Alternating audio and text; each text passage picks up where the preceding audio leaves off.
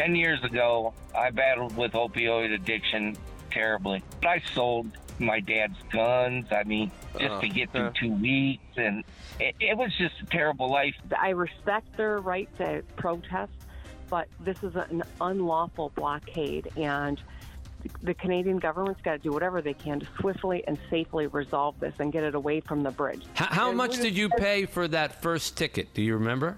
Twelve dollars. The tickets were twelve, eight, and six. At the Twelve. time. Oh, so you went, you went, you went for bust, huh? You went for the good seats. You're listening to Pod Sui, the week's top stories served a la carte. Subscribe at thegreatvoice.com or wherever you get your podcasts. Ever changing situation at the U.S. Canadian border as a judge granted an injunction against truckers blocking the Ambassador Bridge in protests of Canada's trucker vaccine mandate. Governor Gretchen Whitmer weighed in on the blockade with Paul W. Smith on Friday morning. Even in, in the first moments of this illegal blockade, we started to feel the economic um, fallout from it. You know, 10,000 vehicles go across the Ambassador Bridge every day. It's the largest land border crossing in North America. $325 million worth of goods daily. And so this illegal blockade is bringing our economy to its knees and putting a lot of folks out of work and going to create huge business losses. And this is, um, you know, I respect their right to protest, but this is an unlawful blockade and the Canadian government's got to do whatever they can to swiftly and safely resolve this and get it away from the bridge. They can continue their negotiations, but blocking this bridge is something that's costing so many so much. Do you agree with? Uh, we had uh, Matthew Moroun on the the owners of the bridge. We had Matthew on earlier in the week, and he thinks uh, uh, Canadian Prime Minister Justin Trudeau has uh, basically three options. He can either end Canada's COVID vaccine mandate for truck drivers after the vast majority of them uh, already have gotten inoculated against the virus. He can order law enforcement agencies to start towing vehicles and arresting the protesters who have blocked access to the Moroun family owned Ambassador Bridge, causing those slowdowns in manufacturing on both sides of the Detroit River. And the third option, Matthew Moroun said, is to do nothing and hope it goes away. It, it appears, what do you think? It appears he's doing nothing right now.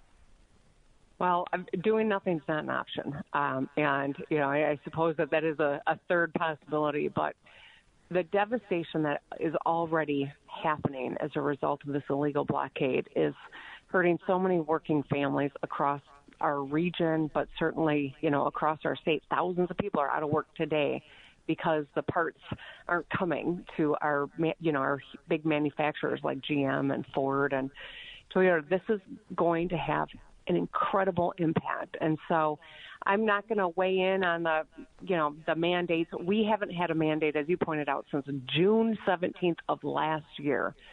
Um, you know, whatever it takes, they've got to safely and swiftly, you know, resolve this illegal blockade. We do, and uh, and uh, you've offered to help in any way, uh, including every way. Uh, I just think it'd be a real mess if we start to bring people in there to try to start towing these trucks off the road or getting them out of there. What a mess that would be, and uh, and frankly, it would fuel some fire that we don't want to see. Yeah, that's right. I mean, that's why I keep using two words swift, because every minute this goes on is hurting Michigan agriculture, Michigan business, Michigan families. It's it's money out of people's pockets, and um, so swift and safe. You know, we can't afford to let this escalate. It's they've got to de-escalate and and move quickly here. And so, you know, I, I've said if there's a role for us to play, let tell me what it is. But in the meantime, I'm going to keep pushing on the Canadian government and on the U.S. government to do everything they can to, to resolve this and get this illegal blockade at least away from the bridge. Do you know Prime Minister Justin Trudeau very well? I don't. I don't. No. Uh, again, going back to Matthew Moroun, uh, chairman of the Detroit International Bridge Company, uh, he cites that the Canadian Trucking Alliance estimates that 90% of Canada's 300,000 commercial truck drivers are already vaccinated. Uh, I mean, come on, the, end the mandate. You got 90% of them already vaccinated. I, I don't I don't understand what Trudeau is doing or why he's doing it. And uh, this thing is just it's a powder keg. It's just not good. He's, people are being hurt on. I, I Go think ahead. there's a lot of questions too, right? Because you know the fifty million dollars of that 325 that comes across back and forth on that bridge every day is in the auto sector, and so a lot of these truckers are employed by an industry that they're bringing to its knees right now. So I think that there are a lot of legitimate, you know, questions about the rationale here. Uh, but I'm, you know, I'm not going to play pundit. I'm just telling them get it solved and get this bridge open. Here, let me play pundit then. Here's the thing. I agree with them being angry, but this is not the way to fix the problem by by causing so much suffering by so many people who have nothing to do with the issue. And if there's one nurse that can't make it over here because we we have so many nurses coming from Canada to work here uh, specifically in, in the United States and specifically Detroit and Michigan, if we have one loved one who can't make it to go visit a dying relative, I mean, that's it for me. That's that's wrong. What they're doing is wrong, and I've I've tried to express that in any way that I possibly can. This is not the way to win friends and influence people. This is a way to ruin their reputations by hurting so many other people with their problem. People that have nothing to do with their problem. That's all. It, it, it makes me angry. I, whatever. Jennifer and James Crumbley were back in an Oakland County courtroom this week for preliminary exams. The hearings focused on the Crumbleys' relationship with their son Ethan, the accused Oxford High School shooter, took a look at the school's role in possibly intervening and painted a picture of a family and marriage in crisis. Senior news analyst Marie Osborne gets us up to speed on all talk with Tom Jordan and Kevin Dietz. For the first time, we were able to hear the 911 call James Crumbley made to police after he rushed home on November 30th, having learned there had been an active shooter at the Oxford High School. He frantically told the operator that his gun was missing and that he had just been at the school to meet with his son's counselors. James and Jennifer Crumbley had been at the school that morning after a teacher discovered disturbing drawings on their son's classwork. The parents and Ethan Crumbley met with a school counselor. Ethan was allowed to return to class. That meeting lasted just 13 minutes. And according to testimony, Jennifer Crumbley texted copies of those drawings to three people. Less than two hour two hours later, their son allegedly carried out that shooting. Now, about Ethan's text messages, months prior to getting this gun on November 26th, allegedly of his own, prosecutors showed that Ethan had access to a handgun and had allegedly talked about shooting up a school. Oakland County Sheriff's Detective Edward Wagrowski said Ethan visited an unnamed website that dealt with school shootings more than 400 times in November of 2021. Wagrowski also testified about the number of phones the Crumbleys had at the time of their arrest. Jennifer Crumbley, there were four total cell phones that were recovered. That were. The first one, there was a search warrant served on their house um, shortly after the shooting, um, and their phones were seized then. Uh, then we discovered after through the investigation that they went and purchased the exact same cell phones, and then also um, two phones, two track phones. Uh, track phones are like burner phones. Now, Kira, uh, Kira Pennock is the owner of a Metamora horse farm. She testified that Jennifer and James Crumbley had two horses at the farms and that Jennifer had become a friend. And Kevin and Tom, in a text message after the shooting, Jennifer told Pennock, My son ruined so many lives today. Yeah, this was so so interesting, Marie. Uh, and uh, the the you know, you talk about uh, keeping an eye on what your kids are doing online. The fact that 400 times you went to a website that deals with shootings, uh, uh, very concerning. I thought it was interesting um, that Jennifer had had texted the, that photo to three different people. I was watching the testimony of her boss when she sent it to her boss and said, "Hey, I'm going to be late, or I'm going to be late back to the office. This is what I'm dealing with," and then sent that photo uh, to the boss. I, I just, I, I don't know if if I had gotten that photo from my kid's school, I, I, I, don't think I'd be texting it to my boss. I think I'd, I think I would have brought my kid home and taken him to see somebody. Absolutely. I had the same exact sentiment, Kevin. Uh, and she texted it to three people, including the, the woman who owned that horse farm. She also got a copy, and yeah. she was asked, "Well, what did you think of that?" And she says, "Well, I was pretty alarmed by that uh, dis- uh, drawing." So yeah, it was kind of strange that she would text this to other people, almost uh, asking for I, I, don't know help. I don't know. It, it was kind of unclear why what her motivation was in in sending out those text messages. Um, and yes, she did, and she also told her boss at the time, "Yes, uh, the school wants me to get counseling for my son." So she was aware that this was what you know the school wanted her to do. Yeah, and she also, even after the shooting, she the uh, she apparently wanted to go back to work. You know, she wanted to continue after these four people were killed by allegedly by her son thought, listen, I need to come back to work uh, for a few days, at least half a day, that type of thing. Why don't I right. come on back? And they're kind of like, no, no, no, you clearly need some time. This is a really big deal. That that to me uh, seemed a bit odd. Yeah, like um, clueless, I guess, is the word yeah. that you know you might want to use, kind of a street terminology. But yeah, that's what it seemed like.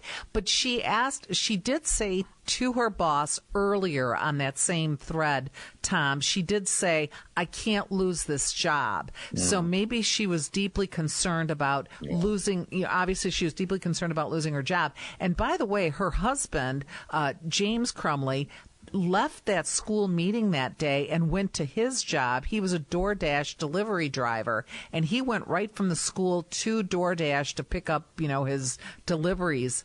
I guess for that day. So the parents both really went back to work after all that. Um, it, you know, it's hard not to say, "Wow, I don't know that I would have done that." You know, it just uh, it seemed so much more serious than it appeared they were taking it. Well, they the family apparently I, was in a financial dilemma, and, and when you can't when your finances are crumbling, uh, you you try and get your finances going so that you don't lose the house, so more things don't happen. So I, I don't overly judge them on, on on going back to work, I guess. But what was interesting to me was the text messages between the mom and the dad, where it seemed like nobody was really parenting. You know, there was these texts about how the kid felt like he was seeing ghosts in the house and things were being moved, and and the the wife texted the husband, well, you know, what's going on? And, and the dad says, I don't know, maybe he was drinking yesterday. And, and then they talk about getting him to sleep. And, well, did you give him some Xanax? And no, I gave him some melatonin. It, it was, it was like nobody was, it, I got this feeling that nobody was really raising this kid. Nobody was, was present was really focusing on this uh, child and also that they didn't take seriously what was going on. Uh, the pictures, as an example, the ones he drew, um, the, the hearing of voices, he apparently had uh, hurt animals, which, you know, as many of us know, that is a clear sign of uh, deep psychological problems. Um, they apparently knew this, but could not you know, they just didn't react to them the way most people would have, most parents would have, even just one of those things. And they had a whole constellation of these types of things with this, with this child. The Justice Department is considering opening safe injection sites for opioid addicts. The goal of the site is to allow addicts to use in a controlled environment without the risk of overdosing on drugs laced with fentanyl while receiving counseling. Guy Gordon took phone calls from people whose lives have been touched by opioid addiction after talking to President and CEO of Oakland Family Services, Jamie Clayton. Look, the, the, the idea here is this we, we know that opioid addiction and overdoses are a public health threat. Five years ago, this time of year, I went to the, the memorial service for a 21 year old girl who, on the first time, why she tried it, we still don't know. But on the first time she tried heroin, it was loaded with fentanyl and it killed her. Her family was devastated. Everyone that knows the family was devastated. Uh, she was she was a friend of my my youngest sons. They were tennis partners, and we couldn't have been more shocked that she would do something like that. Um, this wouldn't have helped someone like her but for those that fall into the grip of addiction, it will allow them a safe place. And the most important thing is you do get that opportunity to intervene and offer them treatment. As you heard Jamie say, and I said, she's got much deeper experience than any of us with this. She is the expert among experts. That by the time you get to that stage, you don't want to be on heroin anymore, but you don't want to die either. So there's a reason for these. But there is a concern, as she acknowledged, that some might perceive this as enabling or as an not an endorsement, but condoning. You're destigmatizing it. You're normalizing it. But again, the users they're not going to see it that way. They're already deep in. Brad is in Pontiac, and I think I've got time. I do. Brad, good afternoon, and welcome to the show. Hi, Guy. How you doing? I'm good, sir. So, um, I hate to say it. In some ways, uh, your friend's daughter that died after one use, maybe that was a blessing. Uh, my daughter, 13 years, uh, struggled with heroin addiction until she died at age 29. I'm so Um, sorry. So there's there's so much to say, and, and just listening to these previous callers, there's so much more.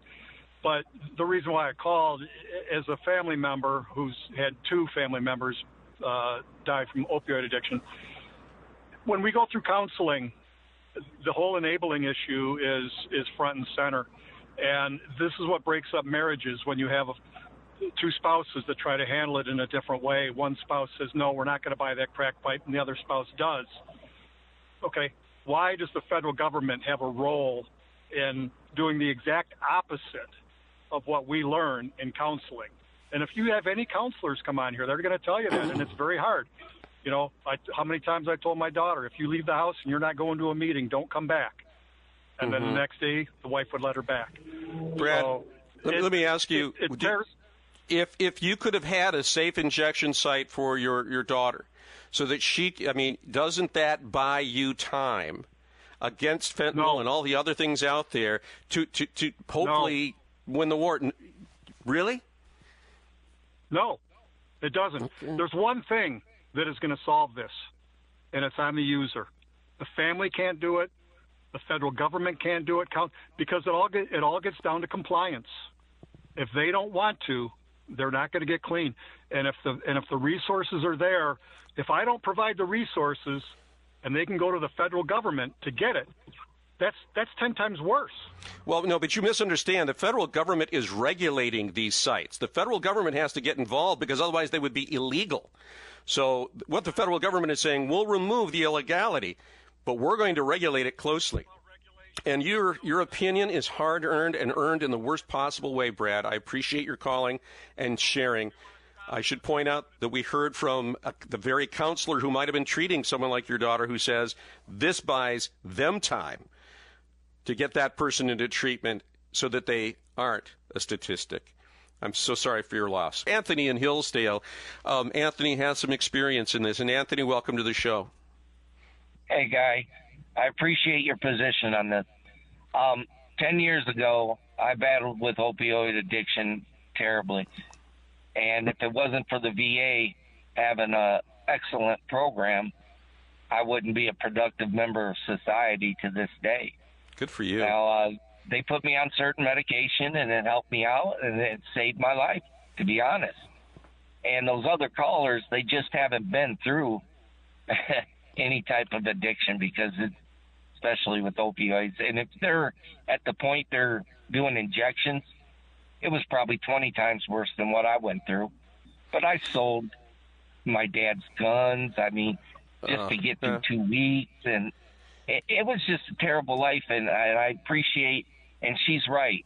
This is going to open up that door for the people that have been struggling week by week to get through.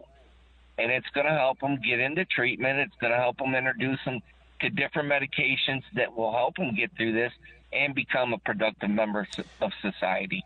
Okay, Anthony, problem hold on one second, okay? Because I'm going to run, I'm going to run out of time here, and I want to make sure I ask you a very important question.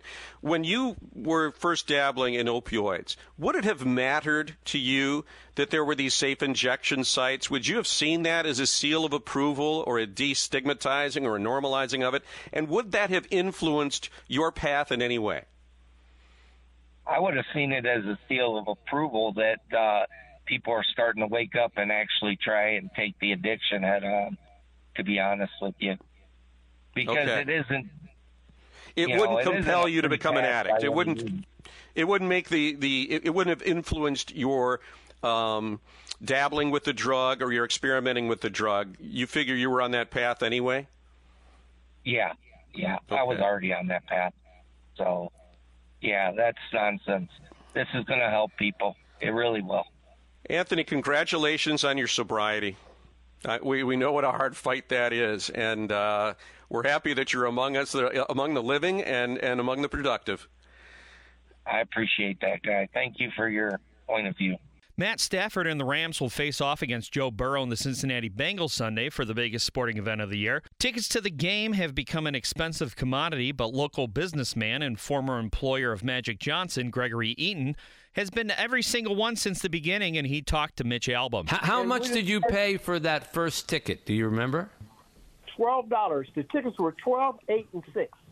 Twelve. Oh, so you went, you went, you went for bust, huh? You went for the good seats. Oh yeah, that was a lot And- of money back them days. Yeah. And by contrast, how much did you pay for this year's ticket? Uh, twenty-five grand.